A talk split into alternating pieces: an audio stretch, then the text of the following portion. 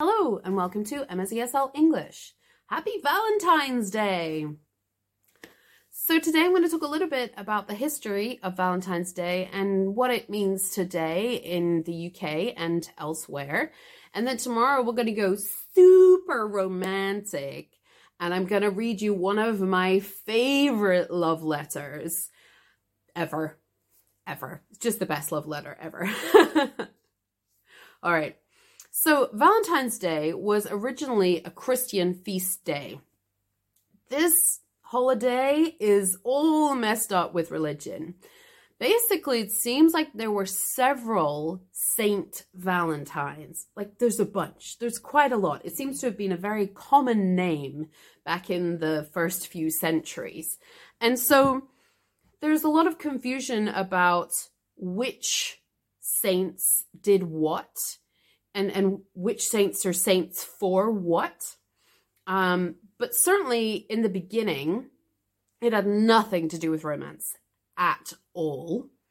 So February 14th, 14th was actually the death day of one of these saints, and it became a feast day to celebrate them. But was it the guy who performed miracles and helped a blind girl see? Was it the guy who cared for the sick? Was it the guy who performed weddings for people who were forbidden from marrying? Who knows? and then in the 15th, 14th, and 15th centuries, it started to become associated with romance. But it's not until the 18th century that people start sending cards, sending flowers, and it kind of becomes a thing. The first person to connect, obviously connect, romance with Valentine's Day was a British poet called Chaucer, who wrote a poem a sort of honoring the engagement of the young King Richard II. 15. The boy was 15 years old. Um, but there's a little confusion about that as well because February the 14th kind of doesn't mean anything to that couple at all.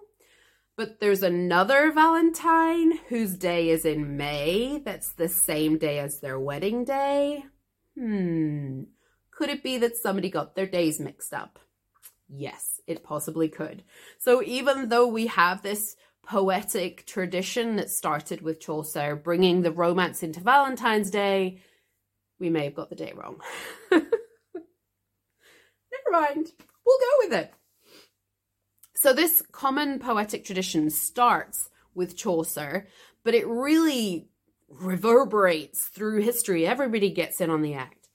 In the UK, one of the most common poetic traditions or, or poems that are related to Valentine's Day and that you definitely see in Valentine's cards starts Roses are red, violets are blue.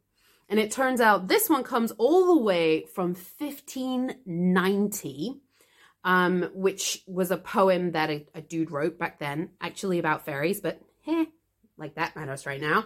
Um, and then that became a nursery rhyme and continued to go through time as a nursery rhyme, which was captured by another dude in 1784 in his nursery rhyme book. And so even now, it's really common to see that phrase at the beginning.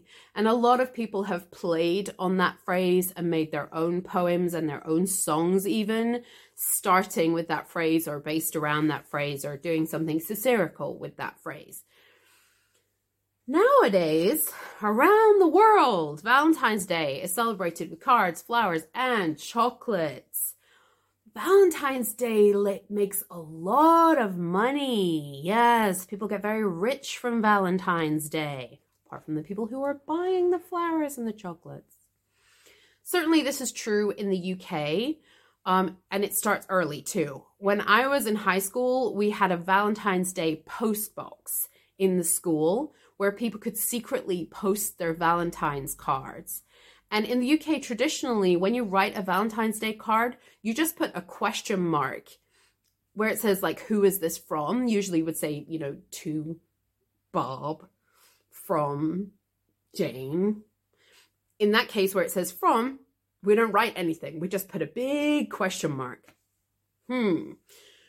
Which is kind of great because it meant that people could say, I love you, I want to be with you, or I like you, or whatever, and be honest about it. But downside, of course, there's always a downside, it could also be used for fake cards and taunting.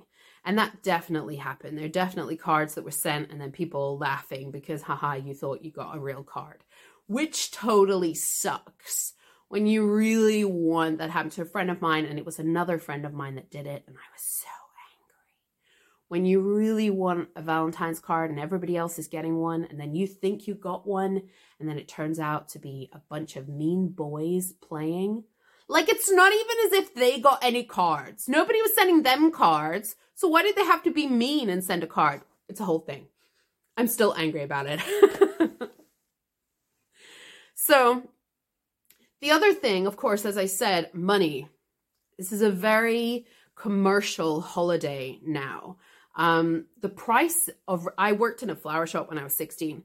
Um, the price of red roses increases by several hundred percent in the run up to Valentine's Day.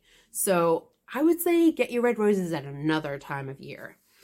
And I mean, really, there are so many flowers available, but because of that poetic tradition of roses are red, violets are blue, the roses are the ones that everybody goes for. Valentine's is also a favorite day for proposals.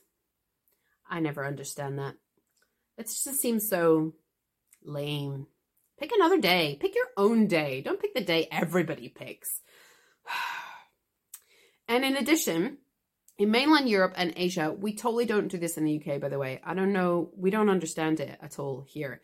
But um, when I've been to Italy, Paris, um, lots of places, Korea, Japan, China, this is really common. So I, I don't know. We just we don't really get it here. There's a really strong tradition of using a padlock to maintain and celebrate love. So you can write your names on the padlock and keep the keys, and it's a whole thing. This tradition is so strong that a bridge, when I was in Paris, um, they were telling me that this bridge, where people traditionally put their padlocks on the bridge, they'd actually had to take the sides of this bridge off and like move them and put new sides on because the padlocks were making the bridge so heavy that it was actually dangerously heavy and potentially liable to collapse. So they had to save the bridge. Don't worry, they didn't throw any of the padlocks away, they just moved them to solid ground. so, along with the poems, we also have a tradition of romantic letters. So, in keeping with that, I will be reading, as I said, my favorite romantic letter tomorrow from Jane Austen's Persuasion. Okay, uh, bits of this vocabulary will be written down in the blog www.emmaseslenglish.com. uh, and you can email me emmaseslenglish at gmail.com if you have any questions or anything you'd like me to talk about. And i will see you tomorrow for a little bit of jane austen. Bye